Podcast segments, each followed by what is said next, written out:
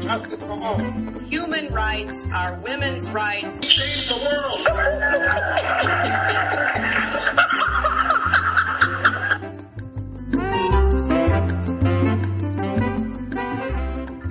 My guest today, Todd Moss, is someone whose work on African trade and development issues I've followed for a very long time. He's a highly respected expert on these issues with the Center for Global Development, and so I was really surprised last year to learn that he published a novel, a thriller really, something you'd read at the beach. I mean, I was accustomed to reading PDFs and policy briefs from him, but no, this was a page turning thriller called The Golden Hour.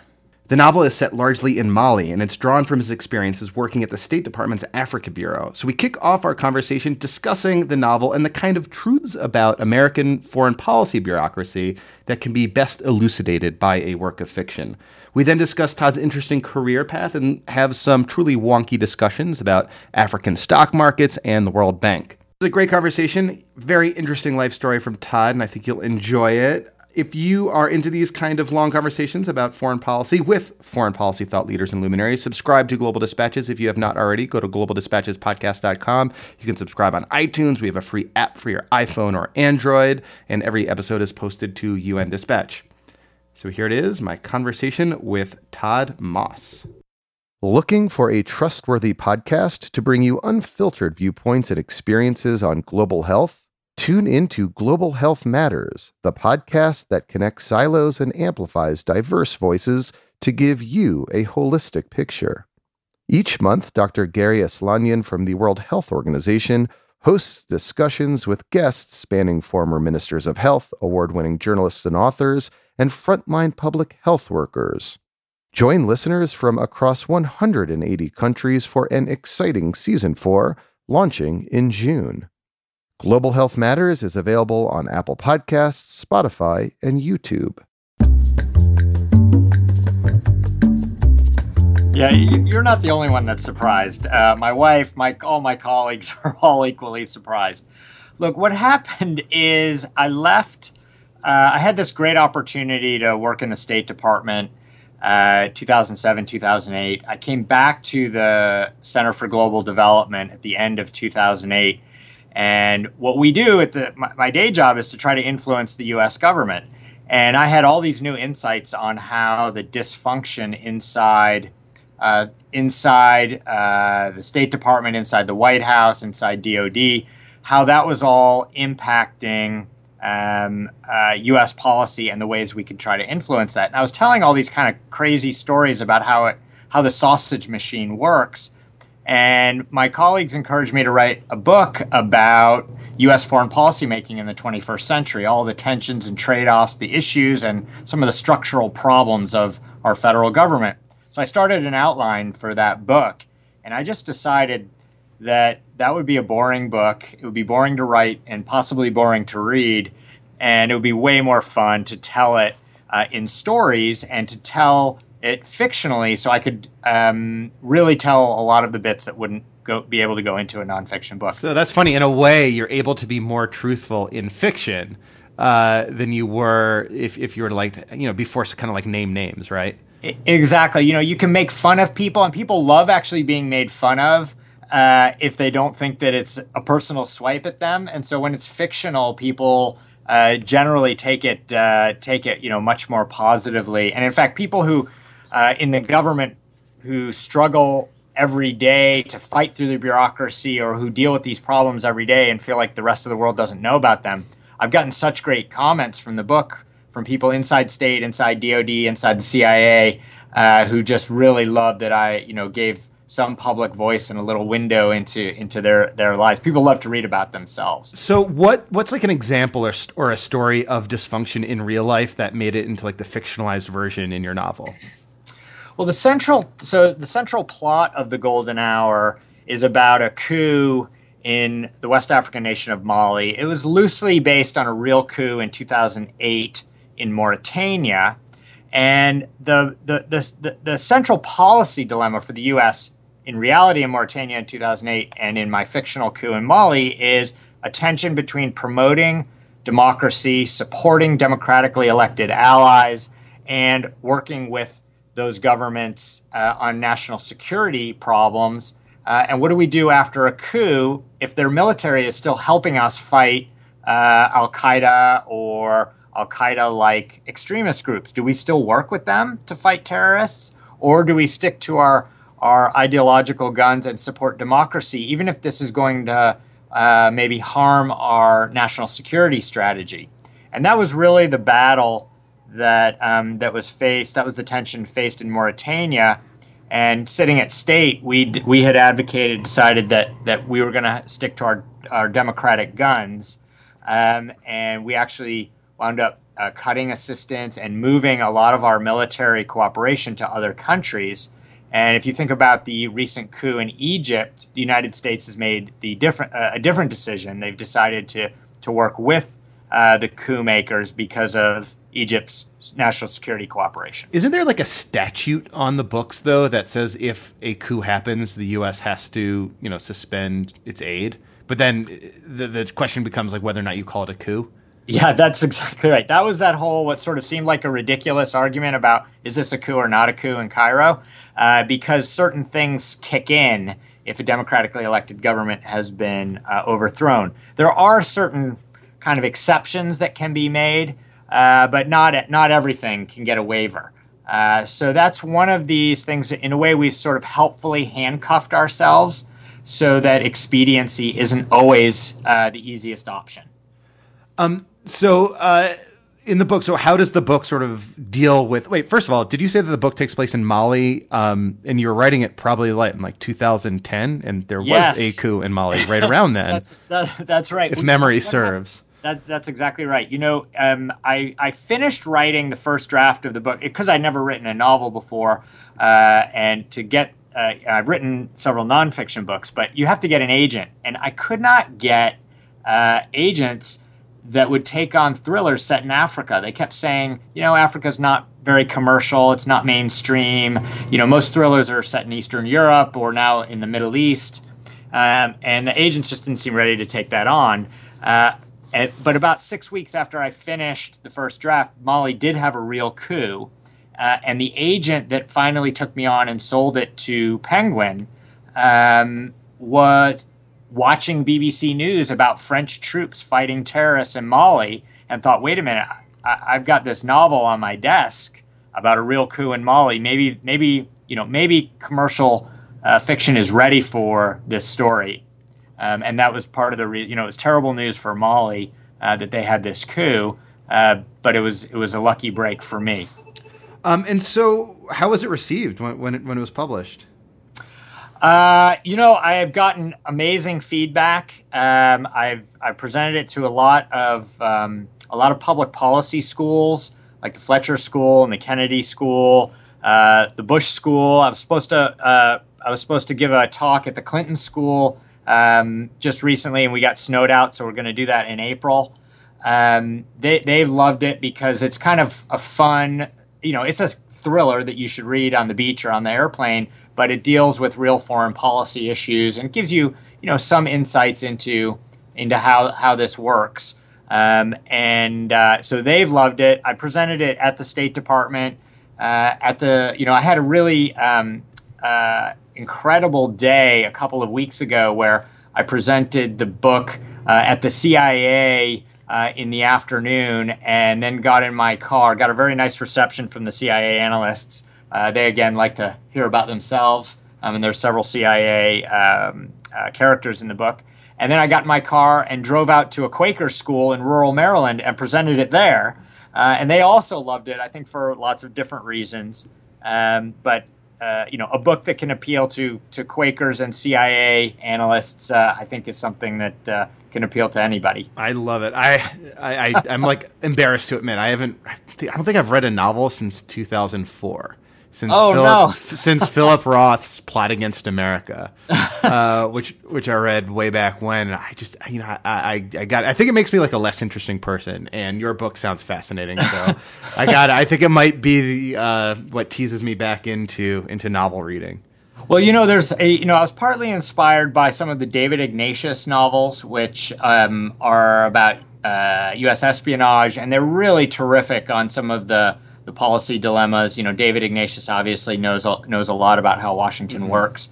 And then, you know, the best book I've ever read about the ridiculousness of the World Bank, uh, and I've worked at the World Bank, so I know how ridiculous it can be, is a novel called uh, Last Orders uh, at Harrods by Michael Holman. Uh, so sometimes novels can give you a, a more accessible truth than uh, nonfiction books. So I'd encourage you to okay. try some. I'm, I'm coming back. Uh, you, you've convinced me.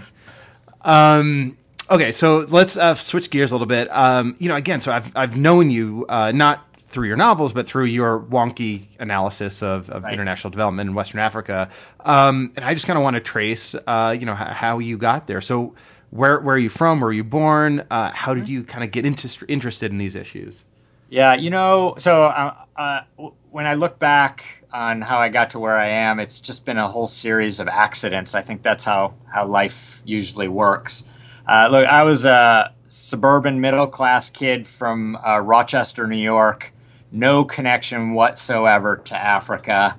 Uh, I was a college kid at, at Tufts in Boston. Ah, and, I went there. What year? oh, you, you did? Yes. uh, I graduated in '92. Okay, so uh, uh, a, a decade, a decade before I. um, but it was so, great. Did you do their the IR program there? Uh, I did the political science and African mm-hmm. studies, and you know, my for my junior year abroad, I wanted to go somewhere fun, uh, and a lot of my friends were going to London, which was kind of cool. But I thought, let me go somewhere uh, uh, so I split my junior year between London. I did a semester in London and a semester in Zimbabwe. Oh, and, wow. Uh, Zimbabwe in, in what year? Like the mid This was 90s, so. Uh, 90. So, 90. Um, so how far into Mugabe at that point? It wasn't, it, it what was he up to at the time? Yeah, he'd been in ten. He'd been in nine, nine or just a, a little over nine years. He was in his tenth year. Was he still kind of beloved at that point? He was still, you know, it was still sort. of It was the tail end of the honeymoon. Uh, you know, it, things were still working pretty well. Uh, you started to hear some grumbles, but you know, it was still a period where where things were quite hopeful. The infrastructure was still pretty sound, um, and uh, you know, people were still quite hopeful. Um, I went back, uh, so I got completely hooked. You know, that one semester, I got I was an Africa junkie pretty much from day one. And a few days after I graduated from Tufts, I got on a plane, went right back to Harare. Um, and that was in the middle of a drought. 92 was a drought year. And it was really the beginning, sort of the beginning of, of people openly grumbling about things going badly. Was it the um, pressure of the drought that exposed like weaknesses in Mugabe's sort of operations? I think it was where you started to see, you know, the lack, uh, the lack of investment in uh, in, in, things like uh, in, in, things like infrastructure. You started to see the corruption start to creep in. Some of these sort of uh, erratic policy decisions started to happen uh, then. And um, did you see like a noticeable difference yourself between the the time you were there and, and a couple years later? Well, you know, when you're a college student and you go there, you you get your hand held to you. Uh, your hand your hand is is held, and you get kind of get a bit of a rose-colored view. You know, you're taken around, you're sort of told things. You're you know, the dealing with day-to-day life. You don't have to deal with any of that. You're you're a college student on a program. When you go, I went back. Uh, you know, less than two years later, and I, I had to find my own housing, make my own way around, deal with the bureaucracy myself and you could really see that there was a, there was a huge difference. Um, and I can't imagine that that much had deteriorated in two years. I think a lot of it was just uh, trying to um, you know work and travel in a, in a place on your own. Um, and w- under and, what uh, circumstances did you go? Like, did you have a job? So, did you have a? Well, yeah, I initially went uh, to work uh, for an NGO. Uh, that was working in the eastern part of the country. So the, the, the war was raging in Mozambique, and a lot of the Renamo uh, fighters were coming over into on the Zimbabwean side of the border, which is relatively wealthier, uh, and attacking villages. And so this NGO was helping to rebuild villages that were attacked along uh, along the in Manicaland, along the Mozambican border. Uh, and I had met them when I was a student um, in '90. So I go back two years later, and just as I arrive, uh, Mozambique has signed a peace deal and the attacks essentially ceased. So after about six or eight months in Zim, there really wasn't much work left to do. Uh, so I took that opportunity. I was there with my then girlfriend, now wife, uh, and we backpacked uh, all the way down from Zimbabwe, all the way down to Cape Town, and then all the way back up uh, to Kenya and Uganda uh, overland. So we got uh, we we got a real um, you know that that was like a dream come true for an Africa junkie, and it, it really sealed me working on Africa for the rest of my professional career. Um, so how did you, uh, you know, take the next steps to like actually work on Africa? Uh, I did some, I think, fairly typical things. Is that that I went to grad school. I did a master's in London. Um, then I came to Washington. I worked uh, for um, a think tank that uh, called the Overseas Development Council, um, which has since closed. Um, but I got a real taste of what the policy research community was like. Uh, and then I went back to the UK to do my PhD uh, at SOAS, the School of Oriental and African Studies. And then I was teaching at when I finished, I was teaching at London School of Economics, and I got an opportunity to go to the World Bank. Um, wow. When so when when were you at LSE? I was at LSE in 2001, 2002. Oh, yeah, I was there then. I did my Tufts uh, year, junior year at oh, LSE. right, right. I should have so, taken your class.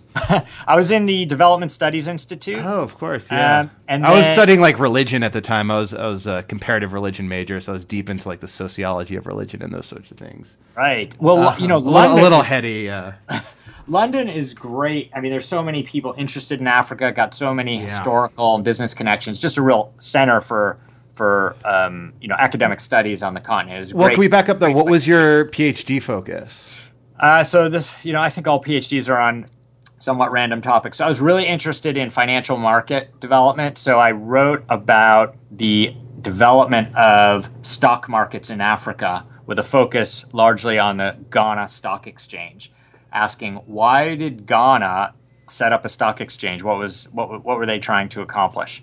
Um, so looking at looking at that and you when did Ghana set up a stock exchange, and, and what were they trying to accomplish? In, in 89, 90. Mm-hmm. Uh, and they were trying to, you know, there were some there were some real economic reasons. They were trying to create vehicles for uh, Ghanaian companies to tap uh, domestic and international capital. But my main conclusion was that it was an important sort of international signal that having a stock exchange meant you were a real country. It's kind of like having a national airline or uh, you know, something like that, uh, an important signal to the world that you are that you had arrived, even if the stock exchange was fairly tiny and there's very little trading actually going on. And it, I guess is there a correlation between Ghana's, you know, relative political stability, or not relative, its political stability, you know, um, and you know the fact that it has an exchange, whereas less stable countries in, in the region, you know, like Cote d'Ivoire or something. I, I don't know if Cote d'Ivoire has or doesn't have yeah, one. Yeah, no, but... Cote d'Ivoire does have one. Okay. So there, there are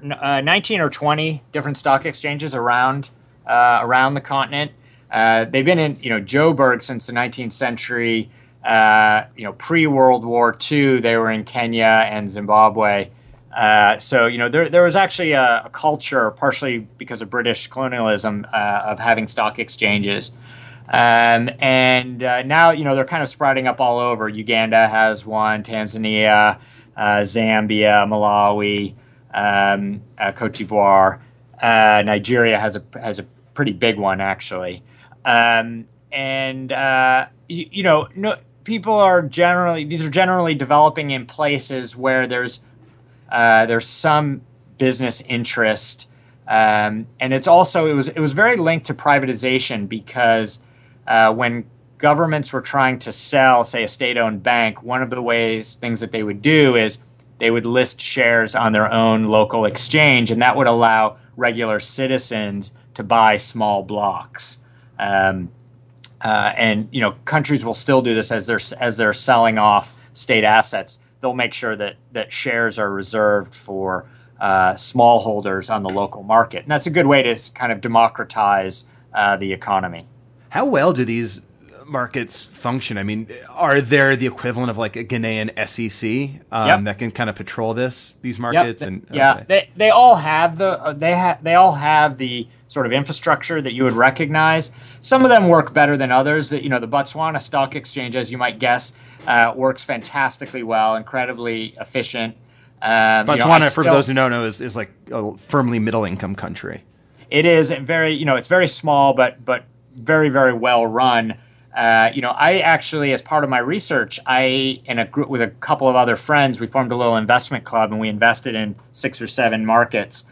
Uh, and after 11 years we'd done a, uh, an average of more than 11% per year in us dollar terms. So we actually did pretty well largely just taking a guess at what we thought would, would be the best companies in these different markets. But we learned a lot and I actually uh, kept my holdings in Botswana because it, uh, uh, it, it was it was working so well. Um, so they actually do fairly well. They're not super liquid.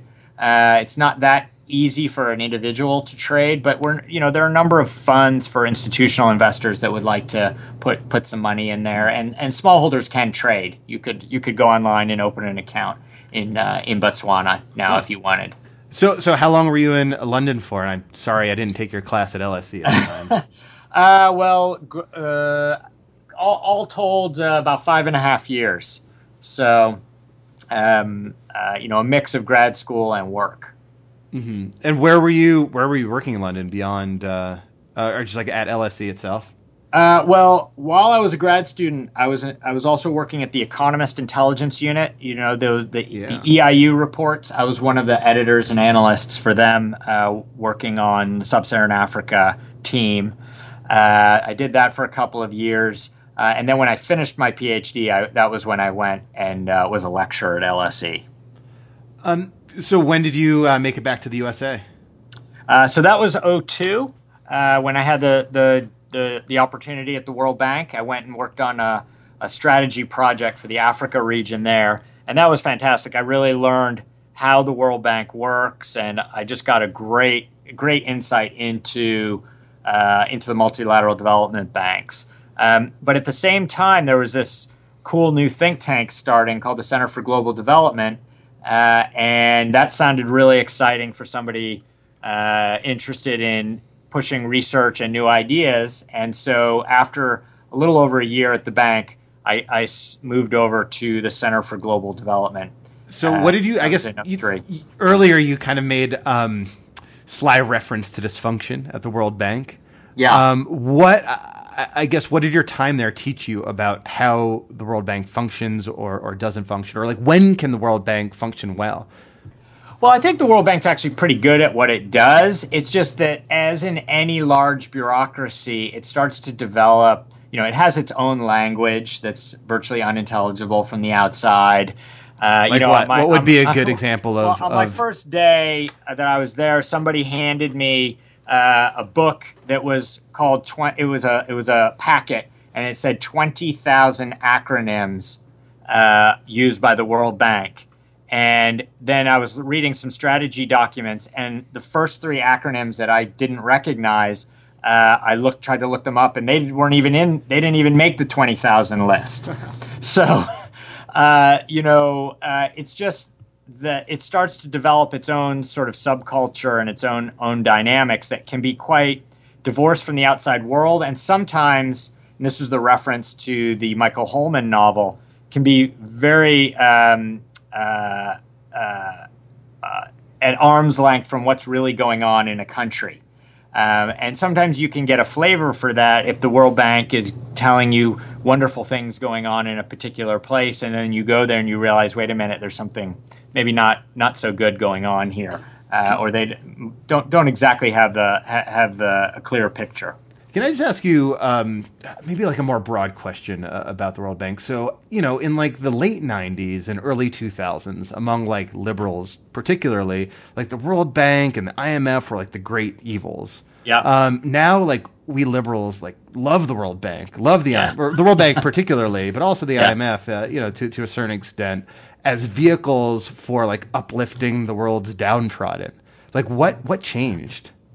Uh, so you, Did you the know- World Bank change, or did like It- liberal the- consciousness change, or both? Well, the, no, I think the bank changed. It both changed the way that it interacted with non-governmental organizations and its critics, and it also changed the way it talked about what it was doing. So in the old days, it used to be relatively secretive. It was working on large projects. It was kind of resistant to criticism, and it was working. It was essentially a bank for member governments to borrow for big projects. Um, and some of those projects didn't work out so well. The bank was kind of um, uh, maybe not as responsive as it should have been to some of the problems that were out there. And so you certainly had, say, the environmental or human rights communities extremely uh, uh, hostile toward toward the bank.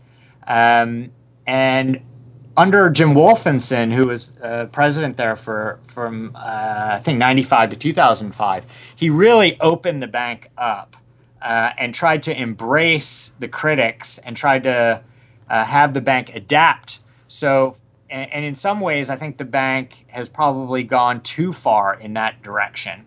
Um, in that it's got so many safeguards and there are so many uh, so many hoops that bank projects jump through that a lot of projects that can be good um, on you know on the whole are not getting through the system because uh, outside groups are able to block that. Um, I, I, I, can give you an example, but yeah. there, there, there's a fantastic book by Sebastian Mallaby about the Wolfensohn uh, period at the bank, and he, he, he he's very eloquent um, in, in, explaining this. Um, you know, I one remember. Example, um, I, I, just remember like yeah. Jim Kim. I saw him give a speech a couple months ago, and you know, he he referenced the fact that like ten years ago or, or fifteen years ago, he was protesting the World Bank, and now he's the president right. of the World Bank. Right. I mean, there are still there are still people that believe if you believe that capitalism is fundamentally bad for the sure. for the world's poor, you're still not going to be enamored with the World Bank. The oh, bank. Oh yeah, there are always like little protests right. around, you know, the, the World Bank and IMF right. annual meeting, but it's nothing like it was before, and it know. No, not no, not at all. Um, but like you know, one of the examples today is that the Ethiopian government, um, you know, Ethiopia has massive electricity shortages. The economy is growing; they really need a lot of electricity. There was a dam called Gibe uh, that the Ethiopians wanted to build, and there's a huge apparatus of um, of uh, of safeguards, particularly for large hydroelectric power dams. Um, and this was actually mostly fought at the African Development Bank, which is the sort of African. Uh, it's it's separate from the World Bank, but it's a lot like the World Bank, just only for Africa. Um, and uh, you know, outside NGOs were able to block uh, the African Development Bank uh, from investing in this Gibe Dam because they were worried that the the plan that the bank had put in place to deal with environmental and resettlement effects wasn't going to be good enough. Um, and actually, the the plan that the African Development Bank had put together was pretty close to the gold standard uh, that you could expect for uh, for these kinds of efforts. But but the activists were just still not having it, and they wound up blocking uh, the African Development Bank's uh, investment there. So what did the Ethiopian government do? Uh, they turned to the Chinese government and they built the dam anyway with absolutely none of the environmental or social safeguards uh, that people had been pushing for. Uh, but a lot of groups took that as a as a victory because they blocked the African Development Bank. But if you were, you know, an Ethiopian citizen, you got uh, a much worse deal because none of those pieces that had been in place uh, were there in the Chinese deal. So that's just one one example of some of the lingering uh, problems, you know, at the MDBs. It's sort of a downside cost of being overly risk averse uh, when you've got a lot of interest groups to manage. Um, so when did you end up at the uh, Center for Global Development? And I should say, you know, if you're tuning in uh, now to the podcast for the first time, you should check out my interview with uh, Nancy Birdsall, and we talk about like the formation of the uh, Center for Global Development. Right. So I came, I came just uh, just about a year after the, the center was formed. I, I came in in 2003, um, and I was working on a, on a whole host of U.S. Africa related issues. Uh, and an interesting, um, the way I wound up at the State Department was one of my projects at the center. This is a, again another example of just random accidents uh, impacting your career. Um, uh, I was working on uh, Nigerian debt. Uh, the Nigerians were trying to negotiate with the Paris Club, and we had done some analysis to help try to move the negotiations along. And through that discussion, I got to know the U.S. Treasury uh, lead on Nigerian debt negotiations, a guy named Bobby Pittman. Uh, and then um, I just got to know him through the through the Nigeria work. And then he wound up moving to the State Department a little while later, and then he got promoted to the White House after that. And uh, Jendayi Frazer, the Assistant Secretary, said, "All right, Bobby, you know, who, who am I going to replace you with?" And he said, "Oh, I, I think I know this." You know, she said, "I want I want a, you know, I want a guy who knows econ, kind of." nerdy, wonky guy, and he said, "I know, I know this guy. I worked on Nigeria with him." So I went in, had an interview, and that's how I wound up at State. So I took Uh, leave. Okay. I took leave from the center uh, to go to State uh, until the end of the Bush administration. And what were you like a, a, a DAS, like Deputy Yes. Assistant Secretary in Exactly. in the African Bureau? Yes, in the African. Bureau. What was your like your official like what was your remit? So I had two portfolios. Uh, uh, I had uh, the all the I had the economic policy team, and I had the West Africa team. So for West Africa, that's 16 countries, basically Nigeria, Niger, and everything to the west. Um, I, you know, so this is the Bush era. This is uh, you know 2003 invasion of Iraq. Like how, like you know, at the time, um, you know, looking back, that was like the dominant feature of U.S. foreign policy was the U.S. invasion and occupation of Iraq. Did you know, you know that you know policy priority did did did America's invasion and occupation of Iraq have knock on effects on America's relationship or the Bush administration's relationship with Africa, you know, as your as it was in your portfolio? Like how did the Iraq fiasco, which it turned out to be, affect uh, U.S. Africa relations in any way? He, it's a good question. So keep in mind, I, I didn't go into the administrate Bush administration until 07, early 7 So it was, you know, You were following it the started to rise. DC. Yeah. So it had, I mean, the, the, the negative, the negative side was that it, it helped to, to essentially spoil our, it was one of the factors that made our relationship with South Africa incredibly difficult and fraught. Um, th- that relationship remains difficult and fraught under the Obama administration. Uh, so, you know, I don't think it's only Iraq. Uh, it certainly wasn't only Iraq, but it was just one of those factors. What are Uh, those sources of tensions uh, today between South Africa and the United States? You know, we, the South Africans, you know, the sources of tension actually have very little to do with Africa. They have to do with Iran, China, uh, other areas where, frankly, the South Africans have taken every opportunity to try to show, to, you know, stick their finger in the eye of the United States to kind of show their, uh, their G77 credentials. It's, it's actually quite puzzling for a country that's trying to show itself to be a, a regional and global leader uh, and to kind of pick these crazy fights, even over something like Cote d'Ivoire, where the South Africans found themselves on the wrong side. Um, you know, South Africans extremely unhelpful uh, in the early years uh, in, in the fight against AIDS. Um, uh, Iran, uh, you know, the South Africans refused a visa to the Dalai Lama. You know, just some really kind of bizarre uh, decisions coming out of Pretoria uh, that have just made it very difficult for the U.S. and South Africa to to cooperate on a number of issues where they have a lot of interests that they should be uh, they should be working on together.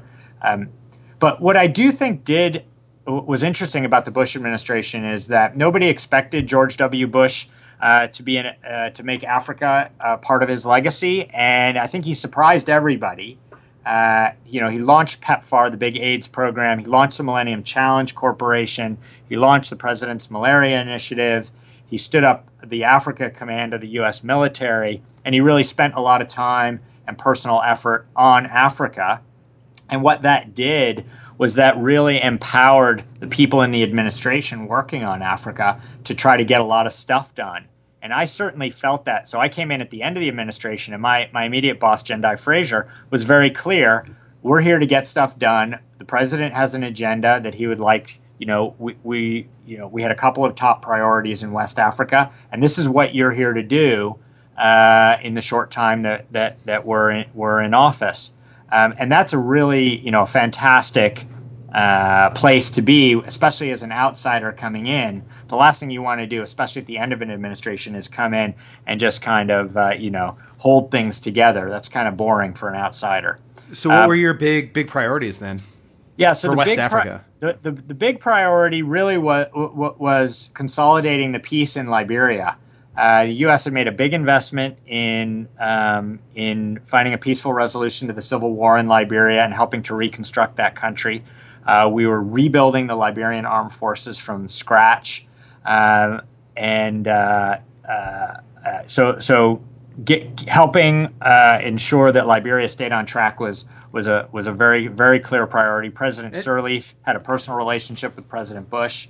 Um, and then the other two, sort of other. Well, on Liberia issues. though, and, and sure. I think probably to his credit, right? Like Bush, um, by you know, I'm, I'm, trying to remember the story, but I think in like 2003 there was a troop movements. Troops were on their way to Iraq, but he sort of diverted some troops and stationed them on an aircraft carrier, like outside Monrovia. Right? Am I getting this right? And and by doing so, helped to like quash, uh, you know, the, the the civil war that was ongoing there. Yeah, I don't remember the exact timing, but they definitely stationed a, a large U.S. naval vessel off the coast of Liberia within sight of the capital uh, as a it. kind of uh, sort of warning that the U.S. was here and they weren't going to allow things to blow up. Um, and it was, um, you know, I'm, I'm sure that if things had blown up, the U.S. would have would have uh, sent uh, troops in the, uh, you know, in uh, onto, onto shore, but that wasn't necessary. Just parking a big American vessel sort of uh, seemed did, to do the did trick. the trick. Yeah. yeah. Um, so, uh, but you know, I think the U.S. you know has made a commitment to Liberia. We have a special relationship with that country that goes back to the middle of the 19th century, the founding of that country, uh, intimately linked with U.S. history.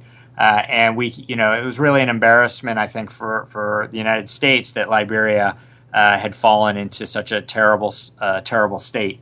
Uh, so we'd made a, a big commitment not, uh, you, you, know, to keep that on track. So that was that was a clear clear priority, uh, and I think we did we did pretty well. And looking at Liberia's recovery, even today, even in the face of Ebola, uh, it's actually uh, not in in fairly good shape. Certainly better shape yeah. than I think anybody could have reasonably expected. I mean, I uh, visited in 2003. 2008. Yeah, I visited 2008, and then again yeah. in 2012, maybe, and the difference was just tremendous. Obviously, yeah. I haven't visited in the in the wake of, of the Ebola outbreak, but right, um, right. just like in terms of like basic so, infrastructure, yeah, like it was it was almost night and day in just those four years. Yeah. So, so that was a top priority. Uh, having a positive relationship with Nigeria, the the you know the big power in the region, was also uh, important. We did, uh, I'd say, we did mediocre at that. Um, obviously, an important country. We have national security and economic interests there uh, and a kind of a positive but sometimes difficult relationship. Um, and then the third priority, which where I think we really did not do well, uh, which was to try to counter uh, the spread of extremist groups. Uh, and the coup in Mali, and you know the rise of Al Qaeda in the Islamic Maghreb, and Boko Haram, and groups like that, uh, I think point to the fact that we you know we did not we did not do uh, every you know we did not do very well in, in helping to to squash that. I'm so, not sure what we exactly we could have done differently, but you know it's clearly a problem that had been growing for for a little while. Well, so if you talk to, uh, and I wonder, you know, I have not if you, I have talked to, you know, experts in Nigeria and, and, and the region who, you know, in particular with regards to Boko Haram, like point to, you know, political dysfunction and corruption in Nigeria as like the root cause of Boko Haram's grievances and the reason that it's able to, you know, sustain itself uh, to a certain extent. Um, and I'm wondering, you know, what power does an outside force like the United States have to try and, you know, get countries to like sort of reform institutionally in ways that promote good governance and reduce the the appeal of groups like Boko Haram? Yeah. Uh, well, first of all, our tools are extremely limited. I mean, really, what we can do is support governments that are that are trying to do things that we think are positive. Um, and when governments are doing things that we don't think are particularly constructive, our ability to really influence them um, is, you know, is I think we should be honest is is pretty is pretty uh, scarce. Uh, so, you know, Nigeria, very proud, very capable nation, uh, does not want uh, outsiders getting overly involved in what they see as uh, their own domestic business. Um, clearly, once Boko Haram, you know, there was no, there, there was no Boko Haram when when I was there, so I, I don't have any great insights on that. But clearly, once Boko Haram became a regional uh, threat, uh, it, it, ceases to be a domestic issue, uh, and the region and the international community gets involved.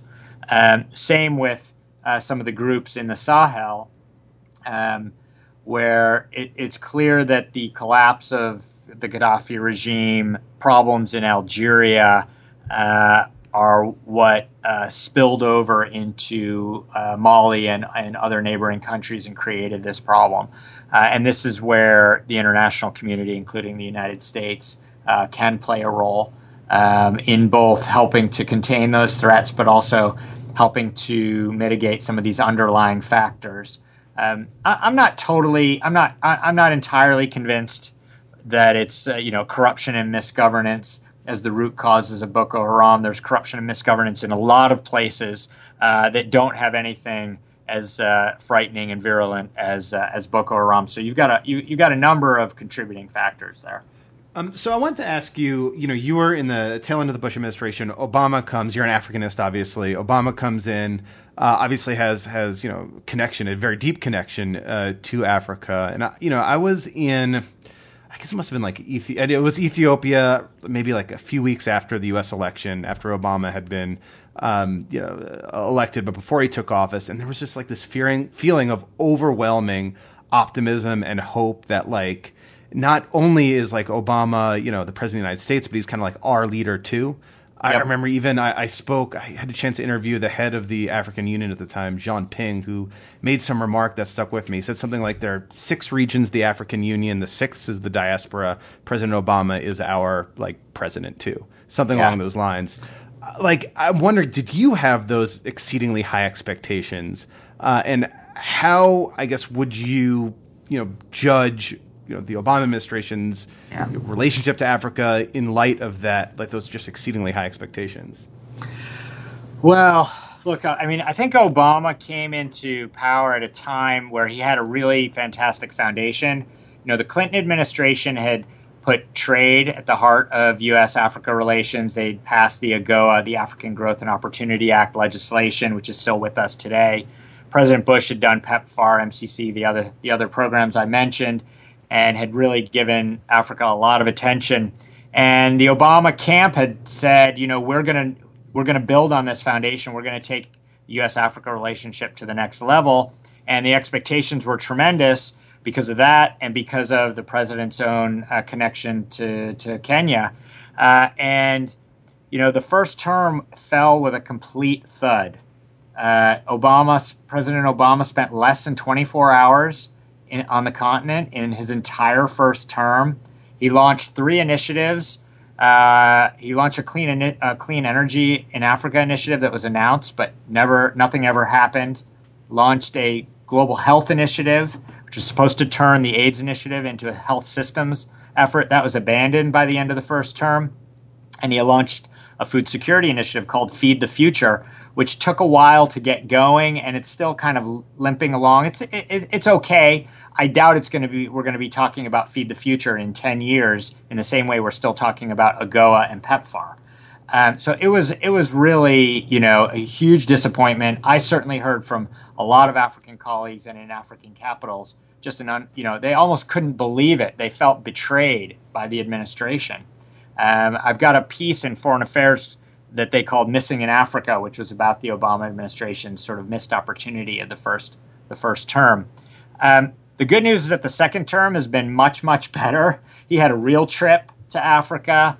Uh, he uh, he launched something called uh, Power Africa, which is a an effort by the U.S. government to boost electricity on the continent. And this was, you know, unlike the other initiatives, which were kind of cooked up by White House staff. Uh, this one was a result of uh, collaboration and listening to what the what our African partners actually wanted from the United States, which was help turning the lights on. Uh, and uh, and he had the Africa Summit last summer, uh, and the Africa Summit was all about business and national security partnership, and that's exactly what African countries were hoping for in the first term. So it came a little late, but so far, you know, the second term has been a huge, huge improvement. Uh, so we're, so we're about out of time, but I wanted to give you a chance to plug your new novel, new novel, right? You have a sequel coming out, coming out. Is that right? Uh, that's right. So I, it's uh, the Judd Ryker series has uh, four books. Uh, uh, I'm on contract for four books. So the second book is called Minute Zero. Uh, it's about an election in Zimbabwe that's going bad, um, and Minute Zero will be out in September. I'm just putting the finishing touches on book three, which doesn't have a title yet, but it's about Cuba and the politics of South Florida. So I've taken the the, the main characters out of Africa for, for the third book. And then the fourth book, which won't be out till 2017, uh, will go back to West Africa, uh, probably Nigeria and Ghana. Wow, and, and so is the main character a uh, like deputy assistant secretary of state or something? So first of all, I should say it's not me. uh, I drew on some of my experiences for some of the, the things that the main that the main character Judd Ryker goes through, but he is a college professor at Amherst, uh, and he comes up with a theory based on some of his number crunching that uh, that if the United States reacts quickly, it has a greater chance of success uh, after a coup, uh, and that's the golden hour. Uh, that comes from a real term in emergency medicine. Uh, when I was in Boston, I used to drive an ambulance, and they always talked about the golden hour. and so he applies this, and he is the he's made through an accident the head of a new unit at the State Department called the Crisis Reaction Unit, um, or S slash CRU. Not S slash CRS, I see. exactly. I actually presented the book. I had a book talk with the SCRS staff, and uh, I should say, for, they, yeah, for, for people who don't know, that's the uh, post conflict stabilization branch of the State right, Department. That's right, long suffering. long suffering. And I, I, I, I, based it largely on, on the SCRS experience, which is a good idea, but it's had a hard time being inserted into a bureaucracy, and it wound up, fi- it finds itself sometimes at odds with the regional and functional bureaus. And that's what Judd Ryker, uh, the main character, he has this idea the U.S. should react quickly. He's got all his data to show it. He's given this fancy new office, and uh, the bureaucracy is having none of it. They're ignoring his ideas and his first big chance is a coup in Mali, uh, and he's got he's got 100 hours uh, to reverse the coup, uh, to rescue a Peace Corps volunteer who's been kidnapped, and to stop a terror threat um, against the U.S. embassy in Bamako. So you'll have to read it to find Love out. Wow. uh, what happens. A novel about dysfunction at the SCRS. That is amazing. um, Thank you. Thank you so much, Todd. This was uh, all I expected and more. So, I, again, Great. thank you so Well, much for your time. It was great talking to you, Mark.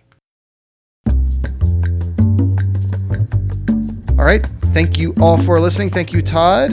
And you can check out more conversations with foreign policy thought leaders and luminaries. We have a real robust archive we're building. We're now like 56, 57 episodes deep at this point. So check out globaldispatchespodcast.com for previous entries. And these are all kind of evergreen interviews, not necessarily news pegs. You can listen to them at any time at your leisure. We'll see you next time. Bye.